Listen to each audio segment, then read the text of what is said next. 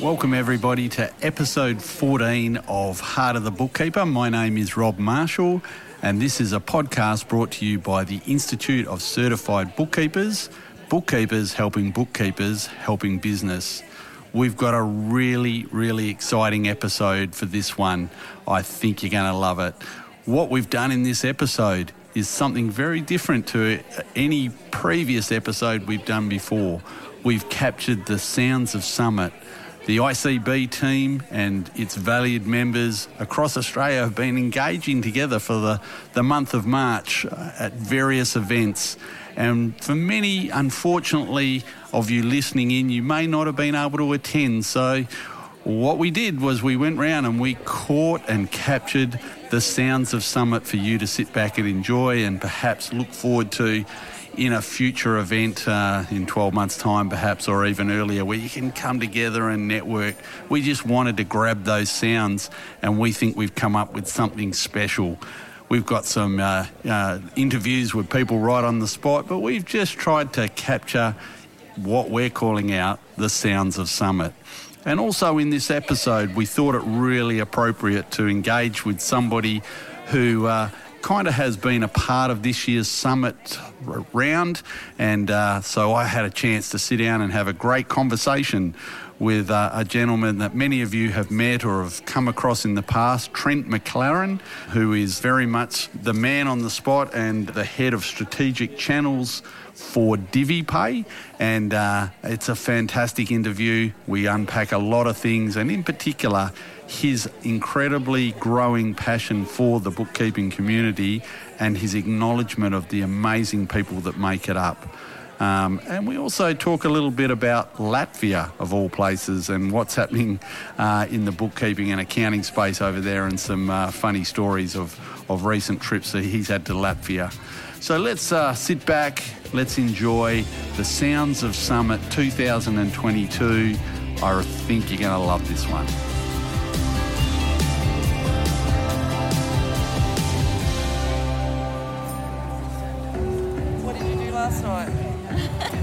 13 what, denied it. What happens at Summit stays at Summit. You know oh, okay. Right. Yeah. Absolutely. Yeah, you know, I'm recording this for the uh, podcast, so uh, are, we talking, are we talking footy today? We can talk whatever you like. We're at Summit, as long as what happens at Summit stays at stays Summit. At summit. Okay. yeah. That's all right. What, what is it that you love about being here today? Um, I always walk away from here learning something. So Yeah? yeah, absolutely. So every Hope- single year. Hopefully it's all- today's not the first time you say I didn't. That didn't. No, no, I definitely won't be. No, I've been to a good, I reckon, eight of them. So I reckon I'll, it's not going to be today. I yeah, I always like meeting people too. Yep. I think I always find someone new that I haven't met, Yep. and like Pauline just said, something that I don't know. Yes. Yeah. Yes. Yeah. Yes. Well, thank you, ladies. Yeah, yeah. Face to face, we are back. How good's that? It's great to be here. Come on, we'll lift that one up. Absolutely. It's fantastic. My name's Rob Marshall. For those who don't know me, that was Amanda Linton, our uh, ICB CEO. And again, welcome to the Australian Bookkeepers Summit 2022 and proudly brought to you by the ICB. As well. Being professional in your delivery, whichever it is. And remember, you do not have to be everything to everyone. Just because somebody asks you to do it does not mean you need to do it. So we're here at uh, the ICB Summit, and I'm with Daniel West from MYOB. Daniel, great to have you joining us on uh, our podcast. Uh, what, what's Great to see you, Rob. What's uh, what's the attraction in being here today? So, as you know, MYOB has had a, uh, a very long um, uh, partnership with the bookkeepers across uh, Australia and New Zealand. And uh, that is a uh, that is a community and an ecosystem that we want to continue to foster and strengthen, uh, because that we believe, you know, by making sure that the bookkeeping community is uh, uh, able to use our solutions effectively as possible, they're going to be able to help their customers be even more successful, especially as they uh, continue on the digitization journey uh, that uh, has now become, uh, you know, with the budget last night, Yeah. uh, has now become a, uh, and, and, and that they should be now very motivated to do. Yeah, absolutely. Well, Daniel, we want to thank you because uh, MYOB are a huge supporter of ICB and this event uh, runs with the support of, of the likes of yourselves. So thank you for investing with us today. I'm also with Leanne Berry, who's one of our uh, faves from the ICB. Leanne has literally done the whole journey. This is uh, the last day of Summit, and uh, yes, she's quite happy about that. Tell us about your journey around Australia so far, Leanne. Oh, Rob, look, it's just been amazing for MYOB to get back in front of our partners and the ICB members because, you know, the, the two years in the wilderness and apart, you know, just seeing the joy on, on the members' faces to come back face to face and see colleagues they may not, may not have seen engage with us and talk to us about MYOB and what we're doing has been absolutely fantastic. So I've enjoyed every minute of the full four or five weeks that I've been on the road with ICB. Do we know how many Ks you've clocked up? Uh, no, but if you look at our MYOB Pulse uh, blog po- Pulse next week, I'm doing a, an ICB summit by the numbers. So I'm going to wrap up how many flights, how many attendees, how many steps I've done, how many flight of stairs, how many gins I've drunk, Yeah. you know, all of that sort of thing. So it'll be a wrap up. Um, we've done a weekly series unpacking a lot of the, the content that um, the ICB has been delivering. So if anybody wants to see what we've been doing on the road for the last month, they can have a look at the blog posts that we've got up on our, our blog post at MYOB. Brilliant. Thanks, guys. Enjoy the rest of the summit. Thank you, Thanks, Rob. Rob. We're at the morning tea break, and uh, I'm with Sandra and Anna, who are two members, two highly valued members of the ICB. Hello, Sandra. What, what are you enjoying about the summit so far today? Well, I just love the fact that I'm out and about and meeting people, um, the face-to-face interaction, and just yeah, networking and just you know getting people's stories and, and where they're coming from. And we love the fact that you're loving being here with us, Sandra, so it's great. And Anna, you're a veteran, are you, of Yes, these events? I'm a veteran. you're a This is my 10th, Tenth? I think. Wow. Yes, Okay, yep, so yes. what, what is it that keeps bringing you back to Summit? It's just a, it's an annual refresh and a, um, getting out and meeting people and um, just learning new ideas and what's going on in the world. I think is a really important thing and getting you out of the office. And, and I'm a sole trader. I can tend to be in my cave and never come out. Yeah, I think you're uh, you're not alone there. It- How good is it to get out of the cave after two years? Oh, of being stuck in absolutely, yes. Well, I got out of Tasmania too. That's the other go. thing. Well, we won't call out that. We love our Tasmanian member friends. You know, I'm from Western Australia, so uh, you know you can have a crack at WA if you like. yes, we love WA too. Hey, ladies, thanks Thank for you. joining us on the podcast today. We're here at Morning Tea. Um, I'm with Damien Gooden from HR Central. Damien, you're another valued partner of uh, the ICB. You've been travelling around, a bit like uh, the the interview we just done with Leanne Berry. Wha- What's been uh, what's the joy of coming on Summit with ICB? Mate, after two years in lockdown in Melbourne, seeing people in the third dimension is pretty impressive. Um, smiling faces. Uh, the best thing for us is having our current partners come and say, hey, we love working with you.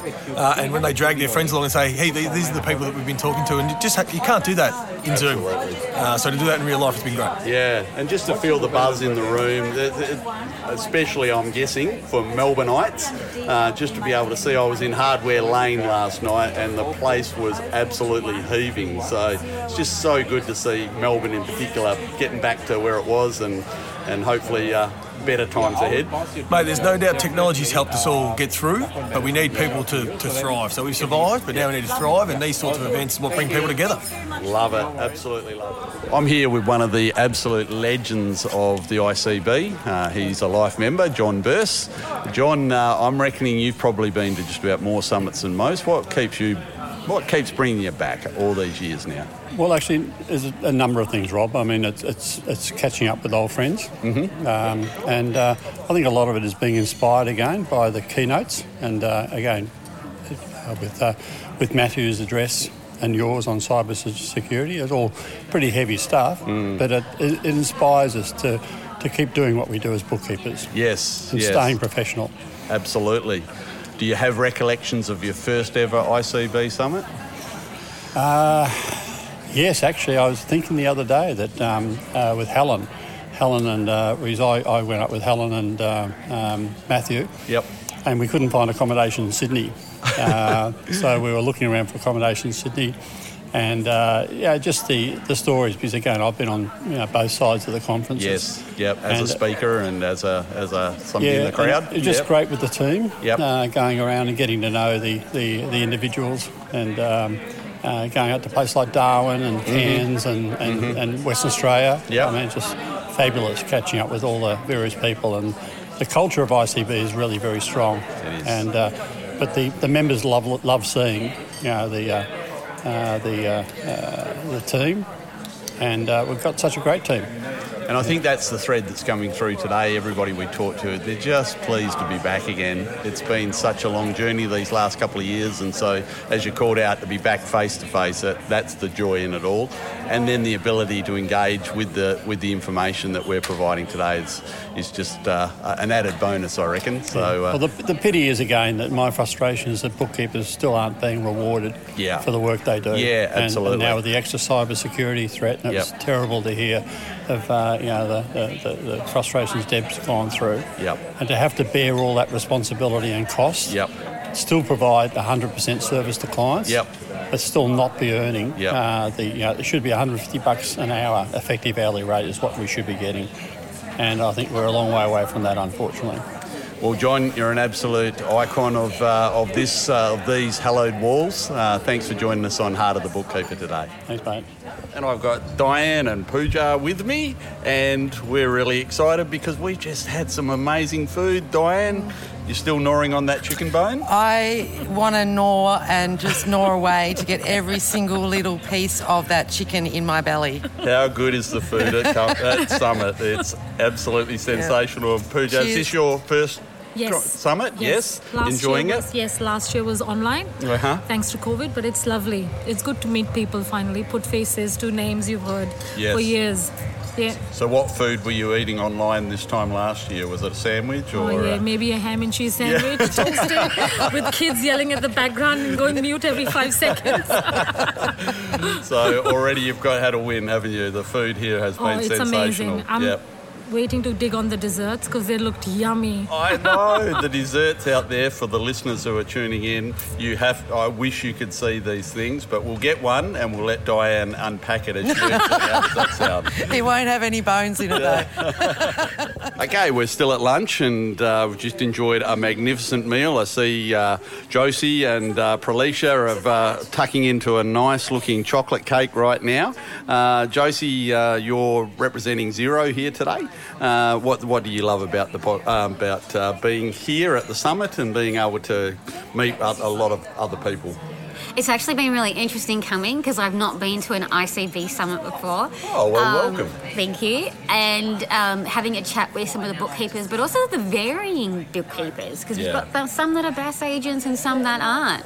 So we've had some really interesting conversations about how um, both partners, both customers can still work with Xero and they're giving me some ideas to take back. Ah, So, great. So, yes, it's a been- two-way street. Yes. It's not all win for the bookkeeper, it's a win for Xero as well to get that Yes. feedback. So And with Yep. the venue, ICB and um, the venue have put on an amazing spread of food. and the food is just sensational. Yes. And I see the ladies here are uh, keeping people warm by giving away socks or hand mittens, maybe. I don't know which one. Are they? Socks, so socks Yeah. have definitely been popular.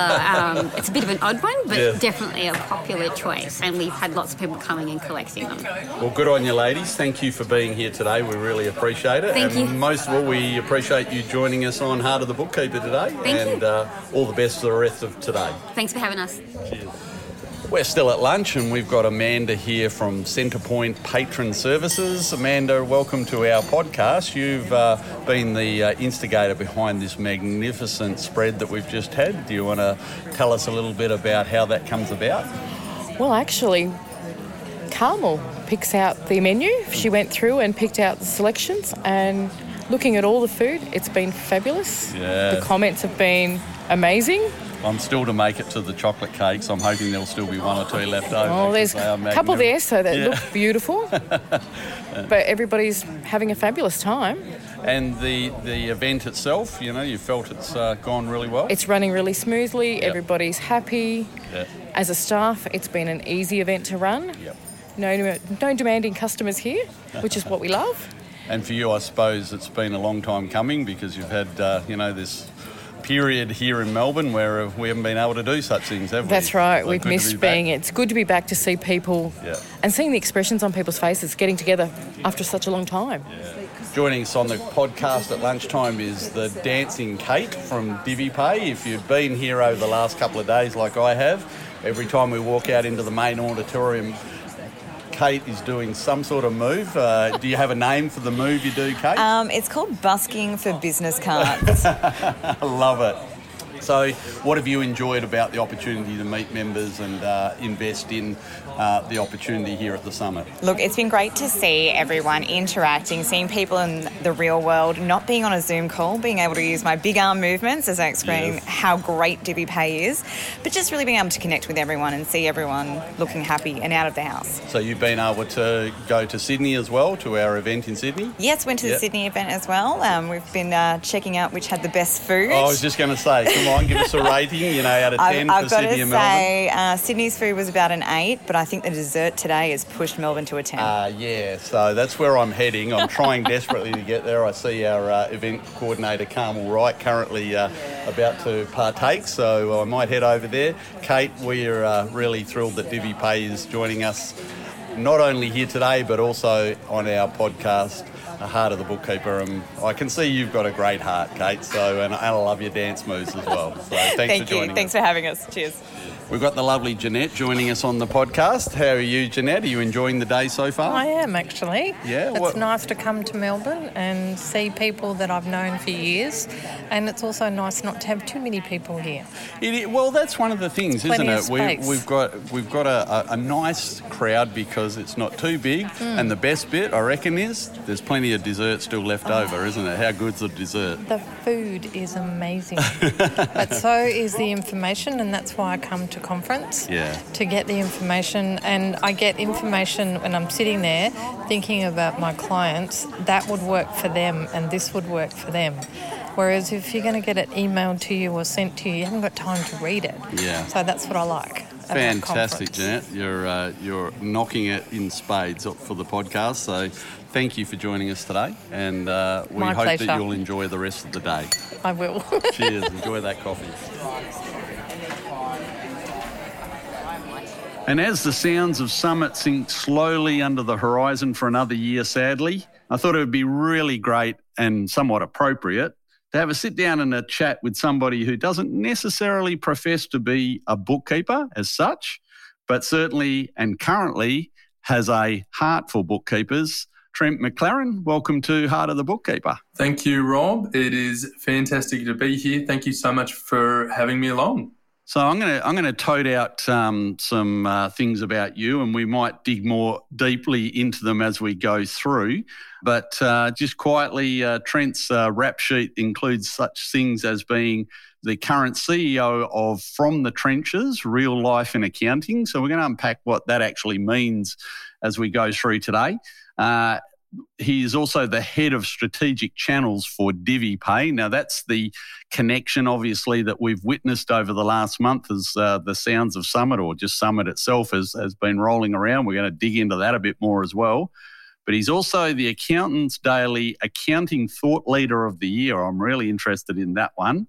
And probably the one that I most want to dig into is there's no issue. He's a renowned public speaker, including gigs of recent years through Europe, and in particular, a speaking gig in Latvia. I really want to get into that one. That, that's got me totally intrigued, but that's where we're heading, plus plenty more.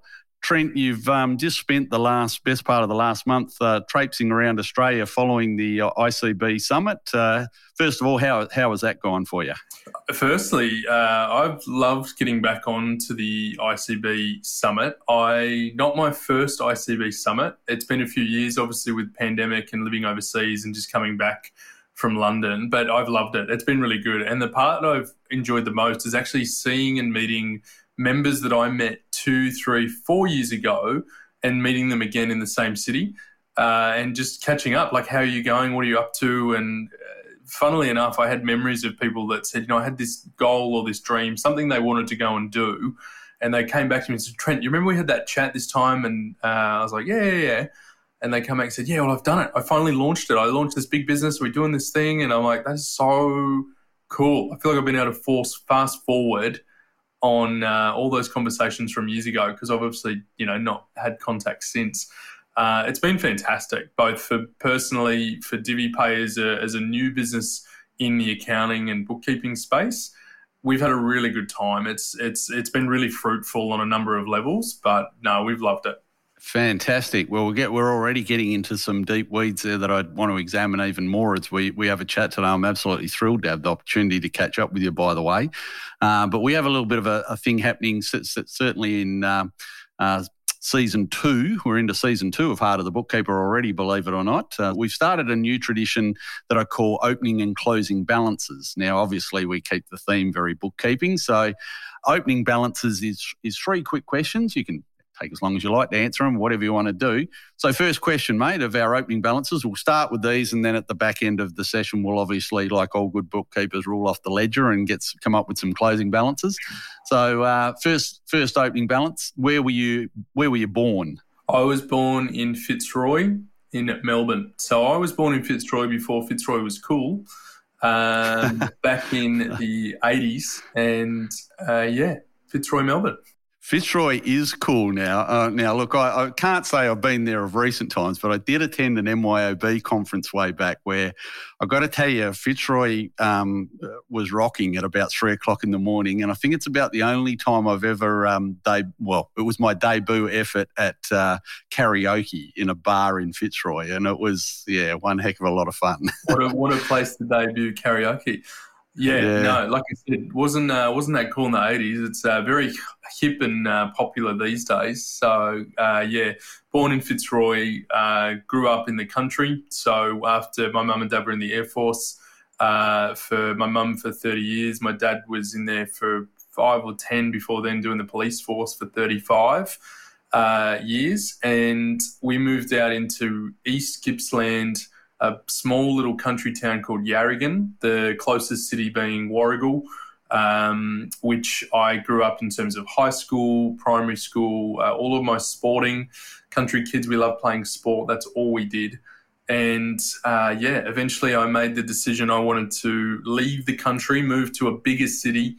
And this is where I ended up moving to Canberra. And my, my actually, I, I've lived in most parts of Australia these days. So yeah, I'm whether you want to unpack that further or not. But yeah, born in the city, grew up in the country. Well, I, I actually do want to unpack that because second question on our opening balances that I uh, that I've got here for you is, we all. So you're a classic example. You've moved around a little bit over the journey. You know, born in Fitzroy, of course.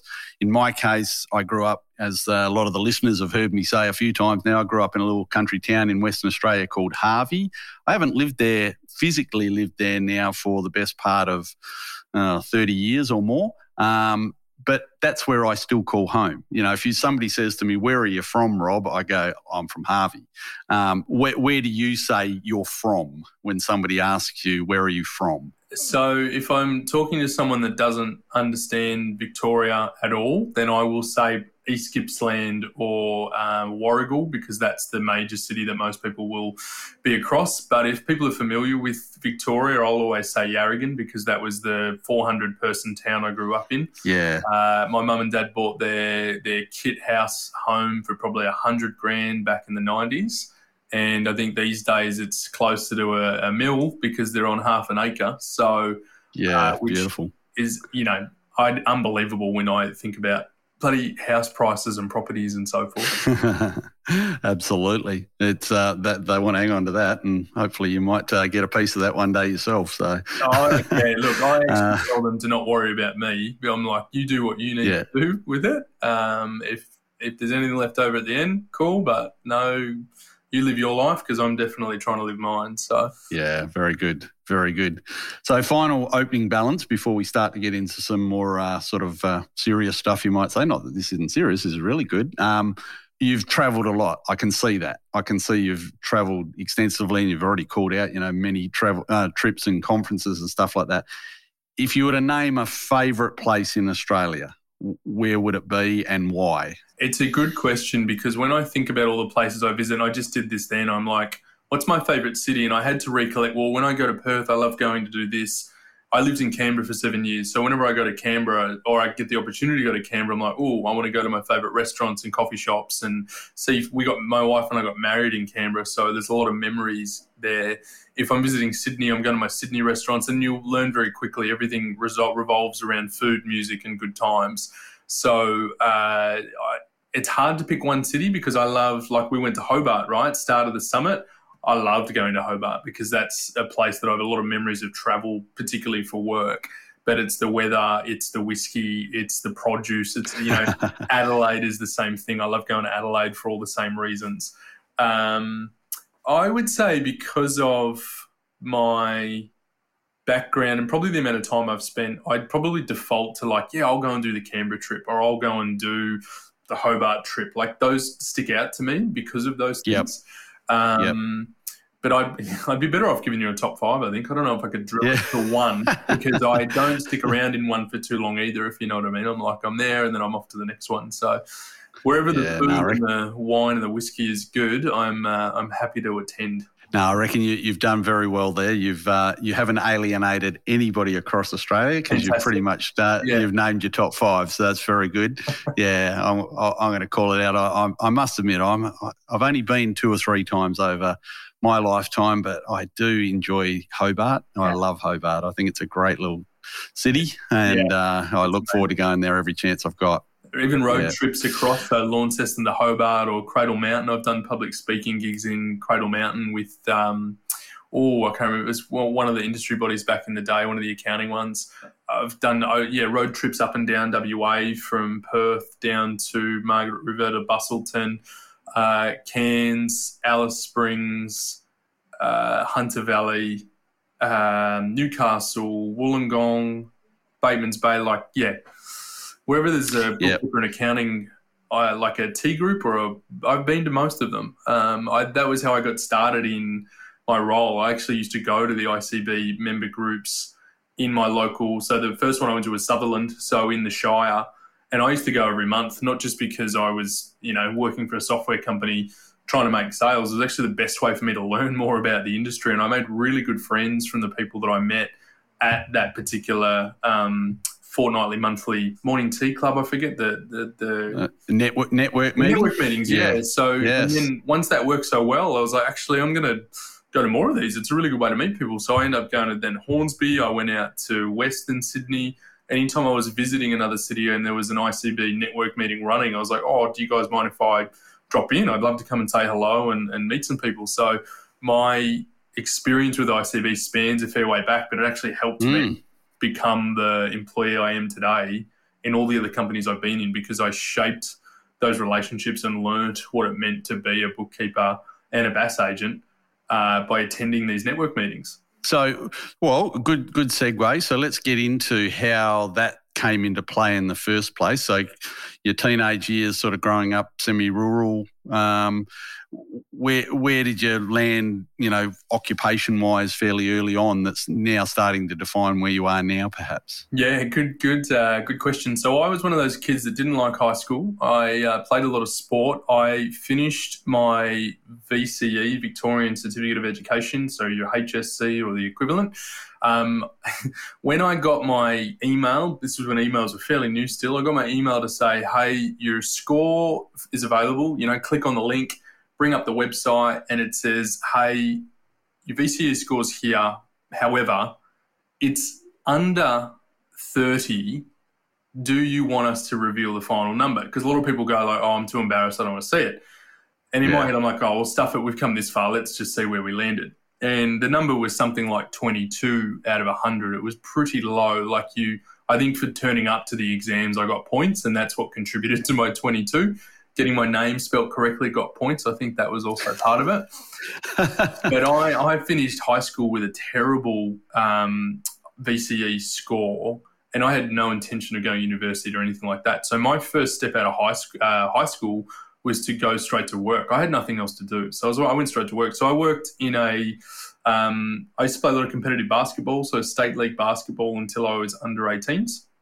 Once I was when I was doing that, I was doing pastry chef so I would work really late nights. I would do school Monday to Friday, uh, play basketball in Melbourne Tuesday, Thursday, and then games on Friday. I'd come back Friday night about 11 p.m., go to the bakery and do a midnight shift until about 6, 7 in the morning.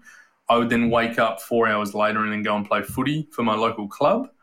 And then I'd go and crash out and then probably go and hang out with friends again after that. Once I decided I wanted to move out of the country, not with any career aspirations, just to get out of where I was, um, a good friend of mine played football for North Melbourne. He was on their rookie list. And when he got dropped at the end of his first year, just through a variation of not performing and, and couldn't quite get his groove, he uh, he had all these different offers to go and play all over Australia. It was go to Queensland, it was to go to New South Wales, to Canberra. And before he took the offer, he said, Hey, why don't you come with me? Like wherever I go, just come and just figure it out.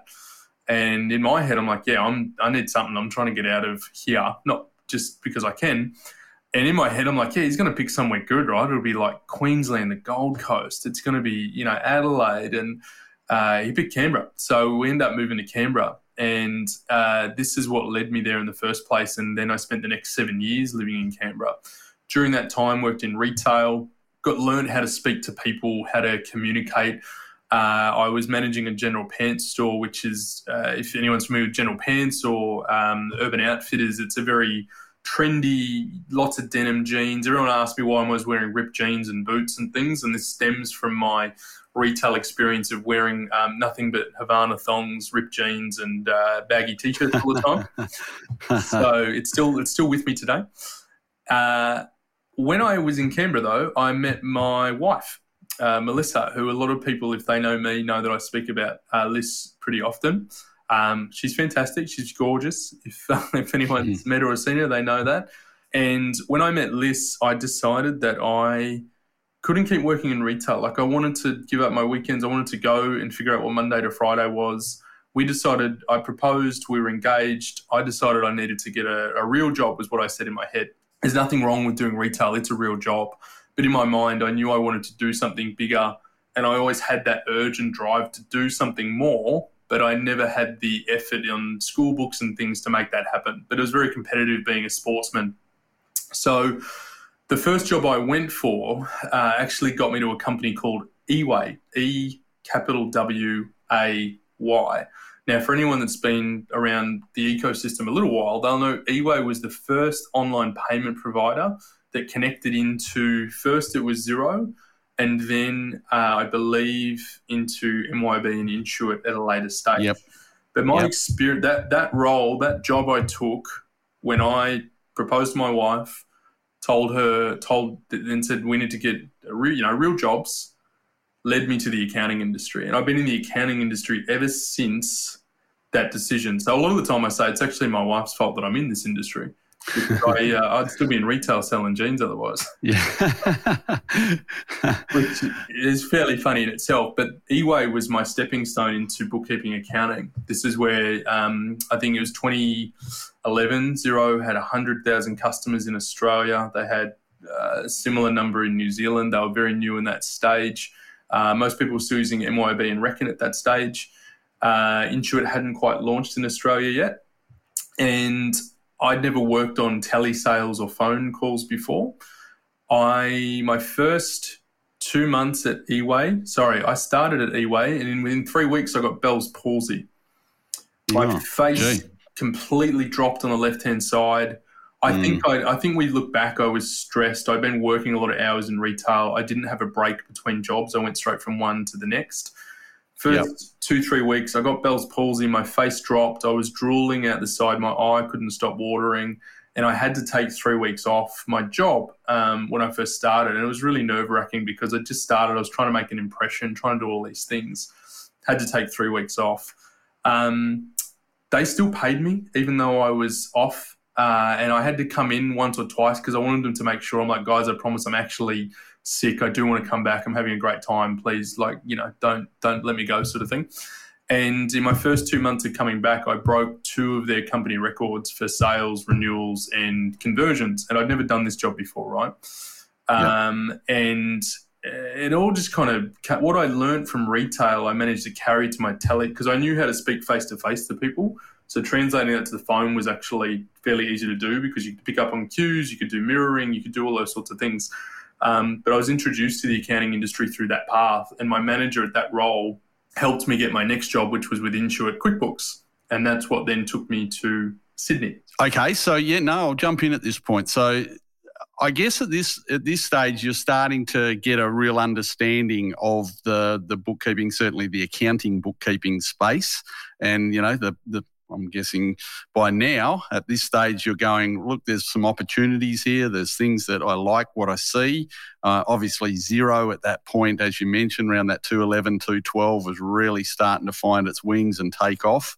Was it a case of you went, hey, if I if I keep working, you know, with these guys, these bookkeepers and and and accounting software in particular, I can see some real opportunities. Was it as clear then as you know, perhaps as what it is now, or were you just sort of fumbling along a little bit?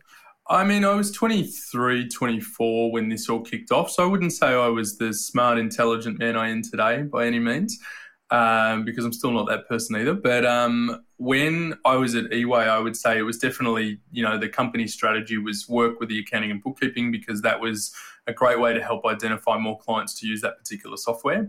When I moved to Intuit QuickBooks, I think that's probably where my appreciation for the industry was improved because I went back to face to face. I'd been two and a half years just on the phone, so we didn't really do any like Zoom calls or anything like that.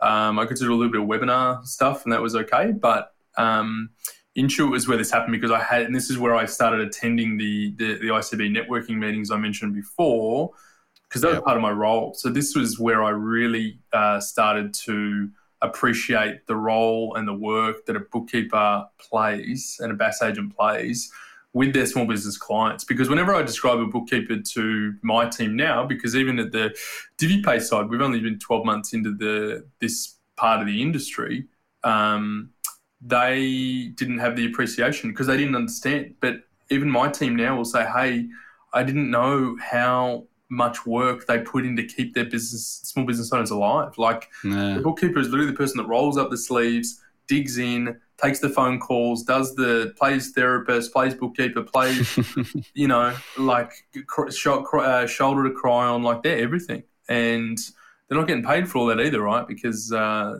you know, if it's hourly rates, you you know, you know how it goes. But um, yeah, I, my role at Intuit introduced me to bookkeeping.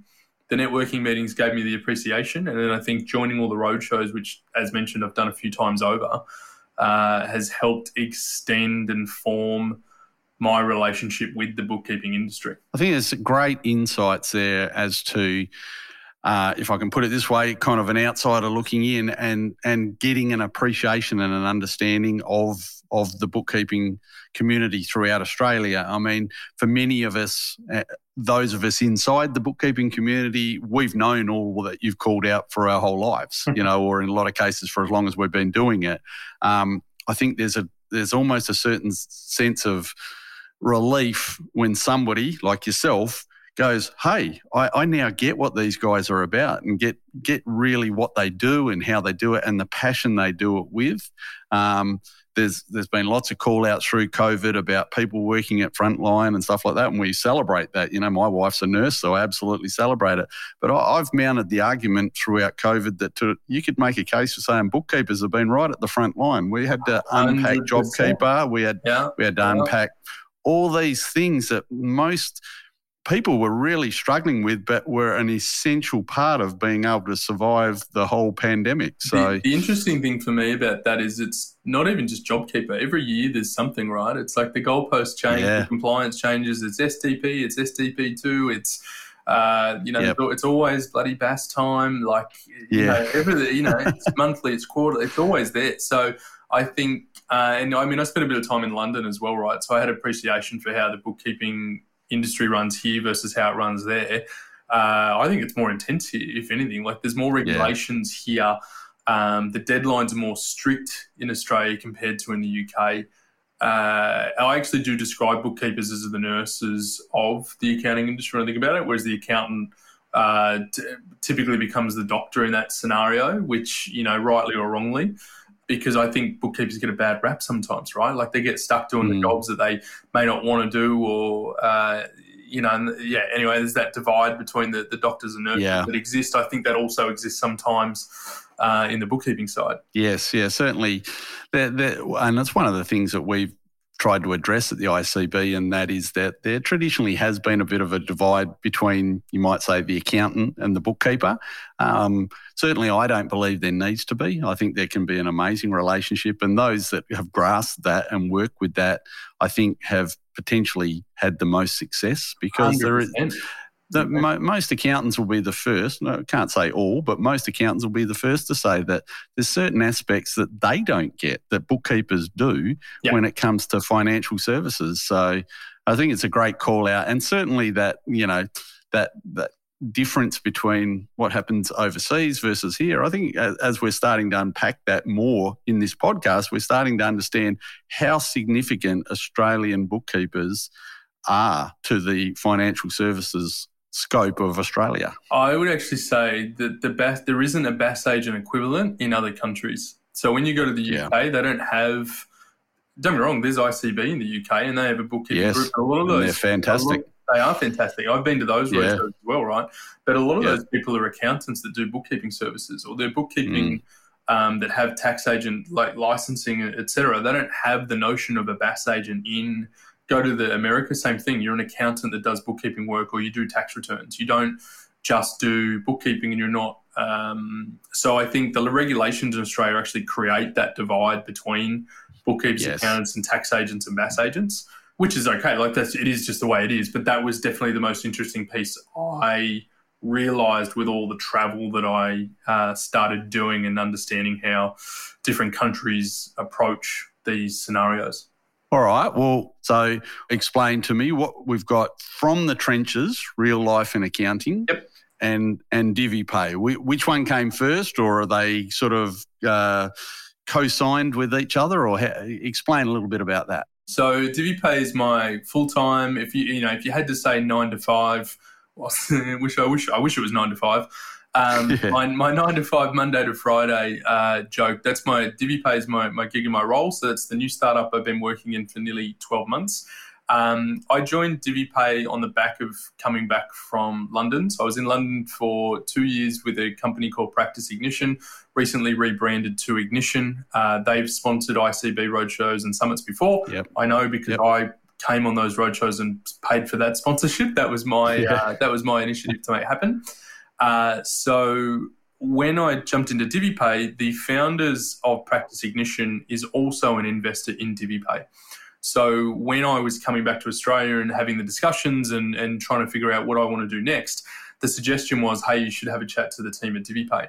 And another colleague of mine from the UK also just relocated back. She had just picked up a role with DiviPay, introduced me to the founders. I'd bounced it off with uh, Guy Pearson, so founder of Practice Ignition, said, hey, what do you think? What do you know? He said, smart team, really good momentum, really cool product. I think you'd do really well there if this was your focus. Uh, and it just kind of happened really quickly. I mean, it was a two, three week, you know, we had a few chats, we went through a few things. I got to know each other a little bit better. And then I took the role with DiviPay, and that was April, May last year. So I'm nearly, nearly 12 months. And that's, as I said, that's my full time gig. I do that um, Monday to Friday. From the trenches, I do in my spare time, if you can believe there is any. And From the Trenches started as a podcast five years ago.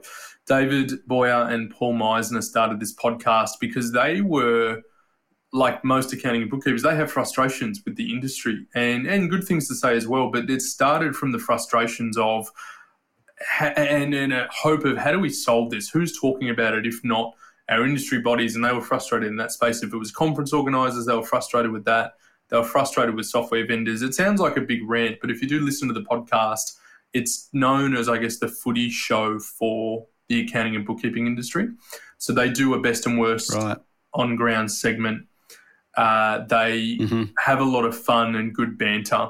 And after five years, it grew pretty popular. They're getting a couple of thousand downloads every uh, every month. Uh, they've started speaking in conferences and etc. My brand or what I'm really good at is helping brands go bigger in the accounting and bookkeeping space and global as well. So I've known David and Paul for a very long time. I was in the room at a conference when they decided to start the podcast. Uh, I've been named worst on ground quite a few times, believe it or not, which, which makes it pretty fun. And then if you come full circle, uh, because they have this love hate relationship with software and marketers, and it's basically everything I am. Let's be honest, or uh, you know who who my role and career has been. Uh, came full circle and said, "Hey, you know, we love what you do. You've done really well in your career. Is there an opportunity to help take from the trenches to the next level so that we can elevate the mission of what they wanted to achieve, which was to shine the light on the problems in the industry to help everyone else better themselves and progress forward. Right. It overlaps with my DiviPay stuff in a little bit because my what we're doing at DiviPay is to help bookkeeping, accounting, streamline uh, spend management for small business, and ultimately make the lives of business owners and their clients better. Trenches plays a big role in how do we help shine the lights on problems. So there isn't a, a nice overlap that occurs every month or quarter or so, which is good. But that's that's how the two roles effectively came about. So I've known David and Paul a long time, and they asked me the question last uh, start of this year. And uh, yeah, we, we played around with it a little bit, made sure we like each other enough to make this work. And uh, so far, so good. Sounds absolutely fabulous. So if you haven't jumped on it already, folks, jump on the uh, From the Trenches podcast, and um, I think there would be some some, some assimilations within that that uh, would resonate with with uh, with our community. So make sure you do. And and uh, sounds to me, I certainly I, I, have I wasn't fully aware of that journey, so I'll, I'll definitely be jumping on, being a bit of a, a, a podcast nut myself. Um, so I just want to sort of backtrack a little bit. The the DiviPay um, scenario that you found yourself um, fresh from London and, and involved with. DiviPay itself. Now, I'll, I'll, be the first to admit we we discussed this. We're not going to make this an infomercial or anything for the member for the listeners or whatever. Uh, but I'm going to I'm going to call it out. We've we've recently implemented DiviPay in our practice over here in Bunbury and absolutely loving the journey so far. But maybe just give those listeners who are sort of like, yeah, I kind of walked past the the um, the stand at conference, but I didn't or at summit, and I didn't really you know have a look or not really sure. I hear a lot about this divvy DiviPay. What's the essence of DiviPay? What what was the the gap in the market, or what was the thing that was identified for divvy DiviPay to become what is fast becoming a really important process for in a bookkeeper's toolkit? It's a really interesting one, and I actually feel like it was the biggest thing that jumped out at me. I, and I said this when I looked at it the first time. I said bookkeepers are going to love this product. Uh, the two founders were used to work at Westpac. They were in the innovation lab building technology for the big banks.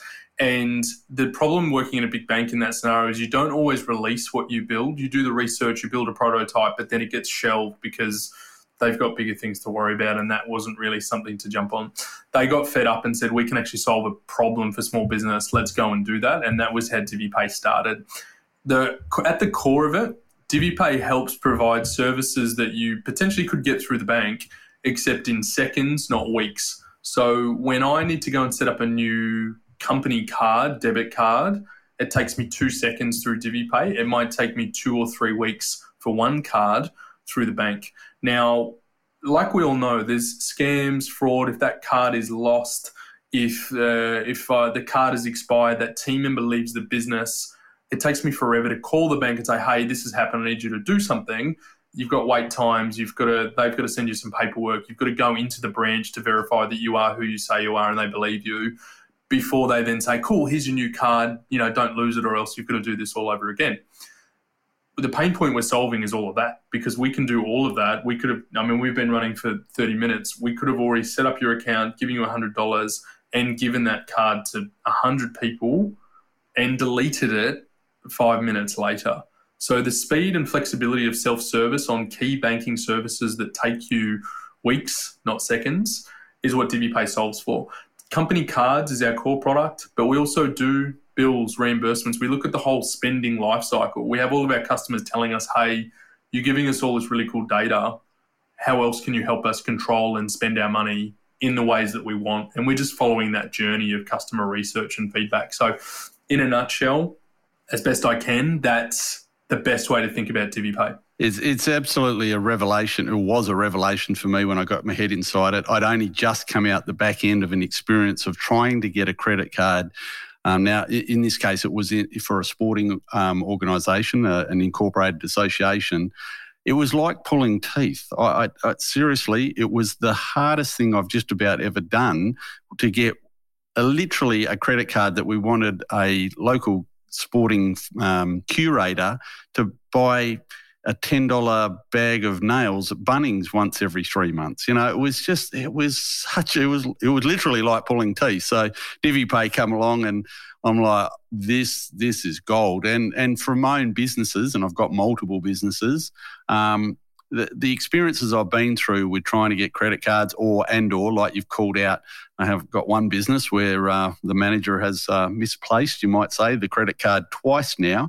To, to get a replacement, you know, the disruption to your business, it's it's it's really quite it's impactful. So, hundred um, yeah. So I, I think that that gap in the market or whatever you want to call it that DiviPay has addressed is crucial for financial services here in Australia. I think the, the other piece on top of that I probably haven't touched on is that we, at the moment, when you look at our, we call it the financial control stack. Okay. So we're looking at all the software that help us with spend management, expense management, approvals, procurements, payables. Tell me one system that does all of that and you won't mm. be able to because you've got systems for expense management, systems for bills, simple, uh, but, um, software for approvals. You've got a bank account. Nothing ties all these things together. And actually, that's our real mission: is how do we consolidate and combine this all into one system? And that is actually DiviPay. So you may not need to use an expense management and a bills and an approvals and uh, every you you get it all in DiviPay. It's all in one place. It's a safe haven for both you and your client to access an account that you have not just read only access, right? Because most bookkeepers get read only access for the client bank account, and nobody wants that. Nobody wants that liability. I don't want to be logging into my client bank account just to go and pay a bill or get a receipt or, or a, transaction line item or whatever. I can log into DiviPay. I've got my own specific set of user permissions and I can't mess that up. So it provides this really cool safe haven between the bookkeeper and the accountant and the small business owner with the team members, right? Team members can log in and see their own budgets, upload their reimbursements, and get paid out a reimbursement in the same day. We we talk about this concept internally of an interest-free loan is what a reimbursement is, right? My team member goes and spends the money, and then we let them hold it for two to three weeks, and I've got an interest-free loan on money they've spent for me, right? Why do we do that? yeah, it's amazing, isn't it? Um, yeah. So look, oh, as I said, we um, we we de- on Heart of the Bookkeeper, we're more interested in the person than than than anything else. I think what we're calling out here, though, is that you've clearly you you not only have seen an opportunity, but you've seen a uh, you've you've embraced a passion for something that is making an impact already in the Australian market. And uh, I'd encourage, you know, I won't I won't get Trent to uh, to, to, push the barrow, but I will. Uh, I'd encourage our members to to get their head inside this if they haven't, for the benefit of their clients. And uh, if you didn't get a chance to catch up with Trent and the team as they toted around the face-to-face events at ICB, you know, get get inside the web website, uh, reach out through your ICB membership, and I reckon uh, there's some real gains there for many members and the and the types of, uh, especially the a lot of the mums and dads businesses out there that are that this would be absolutely ideal for to to to invest in. It's just one of those things that if it's part of your bookkeeping toolkit when you go out to meet and greet with your clients, uh, you're value adding in a major way with this one, in my opinion. Mate, uh, with your travels around over the last month, have you had any sort of interesting conversations or has it just been uh, great to meet with the members and have a chat? It's been really good to obviously meet with the members and, and, and have the chat. It's been really good to catch up with people that I've not seen for, for many, many years. Uh, I went to Hobart, I went to Cairns. I think Cairns was probably the memorable one. I caught up with uh, Andrea Lister, who right. uh, is based in Sydney, but I know took the weekend to go up to Cairns with her with her husband. So fun story. Andrea nice. actually bought my leather lounge couches before we moved to London. So I posted on Facebook. And we were connected because we're in all the same groups. And she came and had a look at the, the couches, and she actually purchased the couches. And I actually saw her in the airport the night before, and I was like, I think that's Andrea. I haven't seen her for quite a long time. But when I last spoke to her, she talked to me about a dog, uh, an agility center, but like basically a performance field for your dogs, your pets. Like you can bring your pets and they can do different uh, set courses. If you think about like a jungle gym, but for pets, she had this vision and passion for doing that uh, in her local area. And we spoke about this years ago, like when she'd come and, you know, purchase the couches, move the couches out. And, and really, we haven't stayed too connected since then. And I've always wondered, A, I wonder how the couches were because I bloody love those couches. They were so nice. and uh, two, I, I had this back in my head of like, I wonder if she ever got to go and do her thing. And when I saw her in Cairns, she come up to me. She said, "Trent, I did it. I'm, I did it. We launched it like literally a month or two ago. Pulled out the pamphlet, showed me the thing, and I was like, "You're kidding? You actually did it!" So, and told me this full story uh, about a lot that became available, uh, and they shopped around and this and that, and it just it just kind of all worked. But it was interesting because the last time I spoke to her was about this three years ago. Fast forward three years, the very next conversation is, "I've done it," and I'm like, I've done it. Yeah. Oh my goodness. well- it was so cool. Well, yeah. I want to call that out. That's uh, Andrea. Uh, Andrea, if you're listening in, well done to you. And you know, we're certainly one of the things we want to celebrate on this podcast is is those in our community that see an opportunity and, and run run with it. So that that's a fantastic story. I love that, and uh, and that's the thing. I'm sure um, as you've travelled around Australia to be able to, as you called out earlier in this uh, in this interview, you, you you get that opportunity to meet people and, and see the results of things that they've told you about and and done, which which must be very rewarding. Certainly, we we love it and celebrate it at ICB.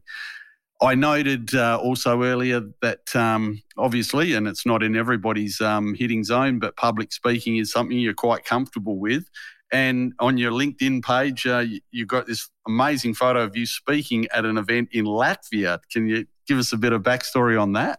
Pretty funny story. It's probably my best story, to be honest, because it's the most random one. Like you almost, it, like, when's the Netflix doc? It's probably not that good, but when you, yeah. Anyway, so I, uh, I had just won. No, this was the year before. So I'd been announced as a nominee for Thought Leader of the Year. So I didn't. I won the following year. So if you think the year before I won, it was 2016. I was still working for Intuit at the time. I was nominated for the award. I didn't get the something had happened, and I ended up going on holiday. I went to I want to say Port Douglas. No, it was White Whit Summer. What's that place off the east coast? The Whitsundays? The Whitsundays? Yeah, no, Hamilton Island. Yeah. Hamilton Island. Hamilton Island, My right. mum and dad okay. were celebrating their 25th wedding anniversary, and they decided to fly all the kids together, kids and partners, to Hamilton Island. They had this amazing, beautiful. I've got the photos. They're, they're fantastic. And when I was there, middle of the night, I should not have been working because I'd been on holidays. But I opened my emails, and I had this email that just said, uh, you know, speaking gig or speaker request, uh, Riga or something along those lines. And it was three in the morning, and I've read it through, and it was broken English. It, it very much read like a, uh, you know, I'm a prince from another country. I want to give you a lot of money. Like that was kind of the tone of the email. Like, hey, you know, Trent, we've seen you online. We think you're great. We want you to come and speak at our conference. Uh, it's in September. We'll, we'll pay you. We'll fly you. Thank you so much. And at that point in my career, I really wanted to do more public speaking. I probably wasn't doing a lot then, but I wanted to do a lot more of it. So I replied. I said, "Hey, sounds great. If you can give me a little bit more information, I'd love to learn more about your event. But sounds awesome. Uh, let's do it." I hit send, and I didn't bother to check where Riga was. I didn't look at it at all. But I it said Riga, and I was like, "Where the hell's Riga? I don't know." Three hours later, I woke up. I told my wife about it. I said, "Hey, Liz, you never believe it. I got this thing," and she said, "Where is that?" I said, "I don't know." And I pull up on Google Maps, and I zoom in. I said Riga, and I'm like, I don't know what these places either side of it are. Let's just zoom out a little bit. And I zoomed out a little bit more, and I was like, "Holy flip, that's Russia right there!" And then that's that's Latvia. And then the next thing I realized it was only three weeks away. So it was like I had to go to Latvia. So this is the next fun part of the story. They didn't pay me up front, so I had to fund all of it, right? And this, you know, I'm 26. We were uh, we we live paycheck to paycheck because we're young and reckless. And I've said I might have got my tax back at this point. I said, stuff it, I'll do it. So I paid the money, it was two and a half grand. I left on the Tuesday, took three flights, it's 33 hours. So you do Sydney to Singapore, Singapore to, I want to say actually maybe Germany or. Yeah, probably Frankfurt, maybe. Frankfurt, Yeah. yeah, yeah, yeah. Frankfurt. Yeah, I've done that trip. Yep. Frankfurt to Helsinki, mm-hmm. Helsinki to Riga, which is Latvia. So that was Mm. Tuesday. I landed on the, let's say, the Wednesday, Thursday. I landed on the Thursday. I spoke at the conference on the Friday. I flew back to Australia on the Saturday. and I got back to Australia on the Sunday. So I did 33 Wow. hours each way, and there was 48 hours in Riga. I felt like I was drunk slash jet lagged the whole time. So when I actually did my talk, it would have been three, four in the morning in Australia. And I was their futurist thought leader speaker from Australia that had uh, another guy named Mark Holton had been out a few years before. And Yeah, I know Mark. Yeah. so Yep, Mark I know Mark. found me years later. He said, "You know that conference you went to?" He's like, "Yeah, I've been to that one. I actually know the person and this and that." I was like, "No way!" So so Yeah. crazy. So that that was my Latvia story. So I random middle of the night email, "Do you want to come?" Yeah, I'll come. Just followed my nose. Like, yeah, yeah, yeah, sure, sure, sure. Pay for it, whatever. I actually didn't get paid for that job until like six to nine months later. I had emailed Uh-oh. the and we we made it and figured it all out. But I messaged the lady that organised that said, oh, I don't know if you know, but your event company actually hasn't funded this yet. I've been trying to go back and forward, nothing happened. She felt so bad about it. She um they they as soon as I let her know, which I should have just done originally, they um they funded it like the next day. And then they actually flew me and my wife back for the next year and we both spoke at that conference. Wow. So my LinkedIn profile picture is actually from the second conference, me speaking on the stage wearing tie and ripped jeans. You probably can't see the ripped jeans part, but that was uh, that was my second time in Latvia. So I did two, I did Latvia two years in a row. Still know that group of people really, really well. Uh, plan to go back at, at some point, uh, but yeah, that was my Eastern European That is crazy. Watched the AFL Crazy. Grand Final from Latvia because it was on that week. So I've got memories of me waking up at five, trying to find a streaming service to watch the footy. Uh, Richmond won that year, and yes, uh, we just got to do so many cool things, like tra- you know, traveling through Riga, doing all the the countryside, going to the beach, not quite the same as an Australian beach, uh, and meeting all these fantastic humans that just had so much appreciation for Australia or just people that speak English because we speak English natively, naturally. Um, Eastern European, they speak Latvian, Lithuanian, Estonian, and broken English, and they're like, "Oh my goodness, your English is so good." And uh, my one funny part, and I'll stop. The first time I did it, I was sitting there. Everyone's wearing a headset because what I just said, they're, they're Lithuanian, they're Estonian, they're Latvian. They've all got their own language, and there was a few Russian people there as well. So when I get up to do my talk, everyone's wearing headsets because they they needed a translator. So there's a translator at the back of the room translating every single word I said. wow, I thought of two funny stories this part. And I would say something, and I try to be quite funny. I tell jokes, and it's just kind of who I am. It's my default when I don't think I'm doing a smart thing. I'll try and make everyone laugh, and then follow up with a good point. And uh, the laugh was delayed, so like I'd say the thing, and then I'd pause, and there was nothing. And then I'd keep going, and then they'd start laughing when I was talking. I was like, "Wait, I've missed it," and I realised it's because the translators delaying the conversation, therefore my jokes aren't landing on time, therefore my rhythm's out whack. And I started that session by saying I love uh, coffee, lattes, and beaches. I love beaches. They're great. They're sandy. They're this, that, and the other. And after the event, this lady comes up to me. She said, "Did when you said beaches, what did you mean by that?" And I said, "Like like sand, like ocean. Like why? What did you think?" And they said, "We thought you said bitches." Yeah. And like I was like, "You thought I said sandy bitches?" And they're like, "Yeah." And everyone was, I'm like, "Oh my goodness! Like what a language breakdown!" So. Um, I don't know what they think of me that I yeah anyway so that that was my uh, my my lost in translation uh, moment That I- experience. yeah I figured the translator should have got up and did the whole thing I should have been giving him the Yeah. recording I could have sat in the box and just narrated and he could have tried to put a spin on it so, Uh, that that's brilliant. Uh, well, mate, uh, that that that's absolutely gold. That story. Um, I, I'm guessing, on a more serious note, obviously because of your experience, you've got a real heart for you know what's going on currently in, uh, especially in the Ukraine. I know. I've seen, you know, I'm a bit of a a, a uh, reader of the, the the the political scenario over there, and Latvia is a country that is is quite vulnerable um, in the current situation. So I'm guessing you've got a real uh, a real heart for what's happening there, and and certainly we we've done it before. We'll give another shout outs. We we've got connections through the ICB in the Ukraine, and we're just you know praying and hoping that those guys are, are safe and well. And um, yeah, I'm sure that from your point of view, it's something similar. A hundred Yeah. percent. We um, when we were in Latvia the second time, we uh, they'd organised a walking tour for us, and they actually found an Australian to do the walking tour of Latvia, and uh, we got to know the culture and the people and the history. Because for anyone that knows, I guess, but there's whilst Ukraine has also been back and forward as being part of Russia, not part of Russia, Latvia's also also been in that same boat where they've been part of Russia, not part of it. And you see these Russian statues and buildings and all these things that are there that they um, go through. But um, I actually have a good friend that's over in Ukraine at the moment, someone that works in the accounting industry on the tech side. He flew back uh, a week before the war broke out because he wanted to go back and look after his family.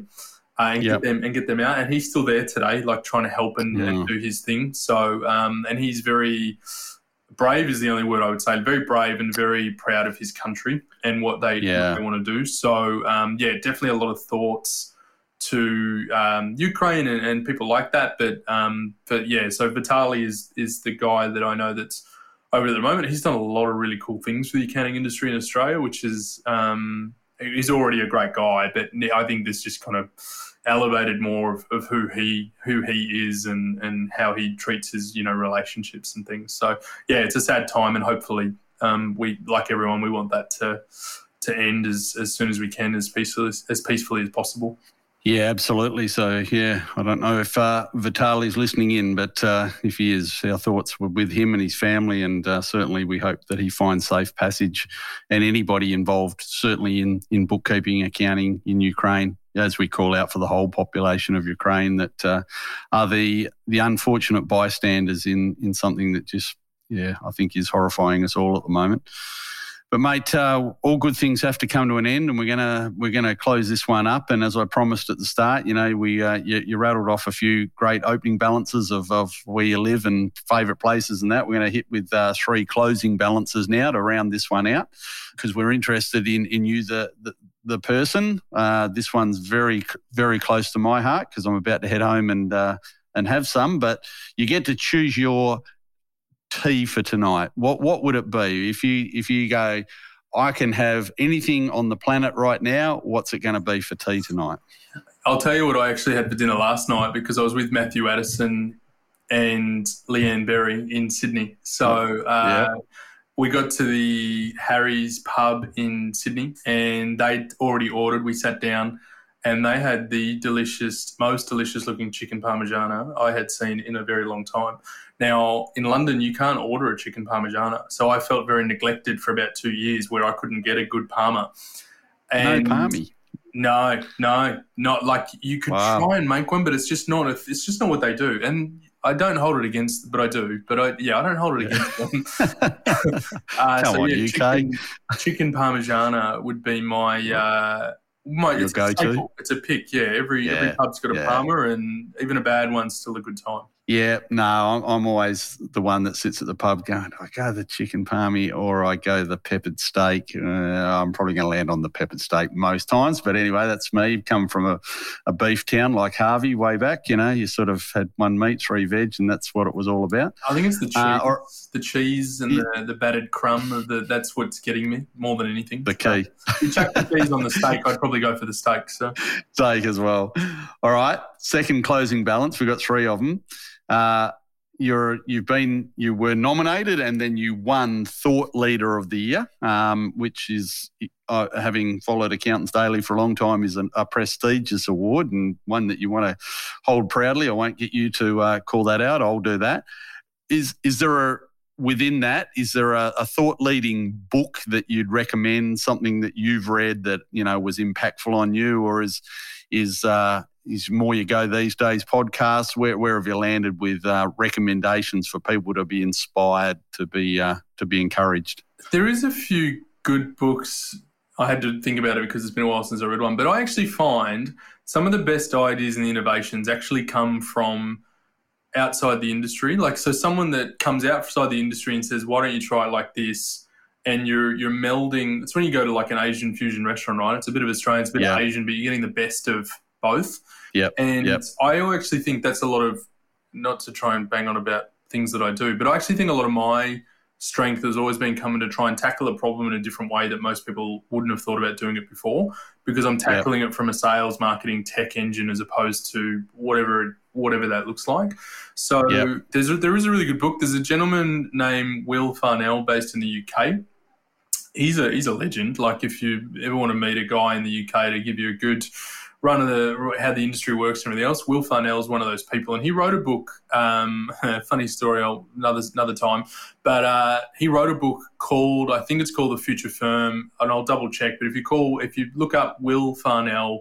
Future Will Firm, Farnell. yeah, Future Yep. Firm book or something along those lines. That's a really good book that articulates how they grew their uh, bookkeeping and accounting practice. Um, but it's the it's the methodologies. It's very customer centric. They do daily bookkeeping, so daily recs, and that they're very Right. big on it. And they talk about doing ba- uh, daily recs for their client so that they can have real time conversations all the time when it gets to the advisory uh, piece. Yes. So they Yep. and they work all of their teams in pods of four. So pods of four that will look after a group of clients, and they've got they've got their own bar built into this this um, business. If you go and see it, but uh, that was always an interesting point I found. I don't might meet too many people that do weekly recs, let alone a daily a daily rec. Um, yeah. So that Will Farnell would be Will Farnell, yep. Get get on it. Go and Google it, and uh, sounds like one that definitely within our community uh, could uh, could make a difference. The book is called The Digital Firm. Aha, the digital firm. Right, I'm Digital onto Firm. it. Uh, Yeah. Okay, yep. Write Will that Farn- down. Will the digital Farnell. firm. Yep. The, yeah, no, um, got that one. If I had to give you one other book, it's a book called The Four, the F O U R, The Four, Mm-hmm. Yep. by Scott Galloway. He's Right. a um, prof- uh, marketing professor, academic based in the US. Gets a lot of airtime on um, all the big media sites for his commentary and things like that. But he wrote a really interesting book about the four horsemen of the the four horsemen is what he announces it on. But he's basically talking about Facebook, Apple, uh, Amazon, Facebook, Apple, Amazon, and I want to say maybe Microsoft is the fourth one, like the four big ones, and all the different ways that they impact the world, how they overlap, and what that means. It's a really thought provoking book, Yeah. and I love yeah. it. And it just gives you a really Yeah. different perspective uh, Yep. on on all of those bigger companies, especially when you look at the software vendors that we operate Yep. with, and you think about all the data Yep. they've got Yep. payroll data and everything else, and then you know other ways that they potentially could leverage that in the future, especially as we become a more data centric world. I mean, we already Mm. are, but imagine where we'll be in ten years' time. Yep. No. Okay. The four. Right. I'm onto that one as well. Love that. We've called out uh, a fave of mine that was on YouTube a few years ago called the New Hustle. Uh, if you haven't gone and had a look at that, go and have a look at the New Hustle. It's amazing. Uh, that's that's the story of of three or four Australian companies and uh, how they uh, startups and how they've uh, made their way to success now. So to finish off with, we mentioned about going home for tea. Uh, which I'll be doing soon. I'm also going to go home and finish a bit of binging on Netflix. You mentioned Netflix before. I'm on the I'm on the Last Kingdom, season five. Absolutely love the, that uh, series. It's been uh, it's caught me right up.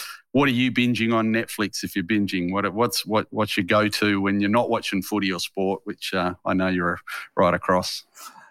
Uh, It's a it's a timely question because I've been obsessed with Drive to Survive lately, which is the Yeah. Formula One documentary. Yeah, and I'm yeah, absolutely brilliant. spewing that I'm not in Melbourne this weekend. And everyone, that- Yes. every other person I speak to this week is like, "Oh, I'm going to Melbourne," or "I'm about to be in Melbourne." I'm like, "Oh, stupidly," I'm like, "What are you doing in Melbourne?" It's like, "I'm going to the Grand Prix," and I just swear Yeah. really quickly. I'm like, "Ah, damn it!" Especially with a name like McLaren, jeepers, you know. I know, I know. you could have your own shirt for that one. I, so I actually am a McLaren fan, but I think it's because I don't know that I could go for anyone else, knowing that the uh, the McLaren actually has a car. So, uh, but we also have Daniel Ricciardo, the Australian, which is uh, which is a good time. So it's uh, Good Perth boy. Yeah. Yep. Yeah, yeah, exactly. He is. Yeah, Yeah, Drive to Survive. Yep. If you haven't had a look at that, that's an absolute ripping. It's you don't have to be a sports nut to even uh, uh, No. embrace that one. It's it, there's a lot of good stuff in there. asked me two months ago. I didn't even like Formula One. I'm obsessed now. Like I'm ready to Yeah. go to every single track and race. Monaco is high on my list. Vegas next year, 100. percent Like I'm, I'm very excited you. by the idea of. Um, and I think, what have I been doing this whole time if I've not liked it or seen it? I'm with you. I'm exactly the same. It wasn't until I watched the first Drive to Survive that uh, that got me right in, and now I, I'll be sitting on the couch on on the weekend watching the race. So uh, probably by the time this pod comes out, we'll know who the winner was. But uh, hopefully, it's a it's a uh, one-two for McLaren. That's who I'm on. But uh, yeah, we'll see. It would be. All right, mate. Well, yeah, it would be, wouldn't it? Look, mate, I want to just uh, say thank you for uh, taking your time out today. We really, really appreciate it. We really appreciate, from an ICB perspective, um, the time and effort that uh, you and the DiviPay team have put in to go around Australia. I didn't see you in Melbourne last week for for various reasons, but you had a team there. The I think we um, called her out, the dancing girl. I'm not sure uh, if I've forgotten her name already, which is pretty bad of me. But definitely, uh, definitely Marianne or Maz. Uh, yes, Maz is the life of every party. You know, you you'll know when you've met Maz. That's the way I always say it because she's fantastic. She's a bundle of energy and uh, yeah, she's dancing on tables. Like that's what Maz does. So she definitely was, and uh, we had a lot of fun. So uh, good on you, mate. Thank you for joining us on Heart of the Bookkeeper. We hope you stay safe and well in this crazy world that we're all in at the moment, and uh, we're we're thrilled that. Um, that Trent McLaren and DiviPay in particular are uh, working closely with the ICB and its members to make the bookkeeping community just that uh, that better place to be. So, cheers, mate. Thank you. Appreciate it.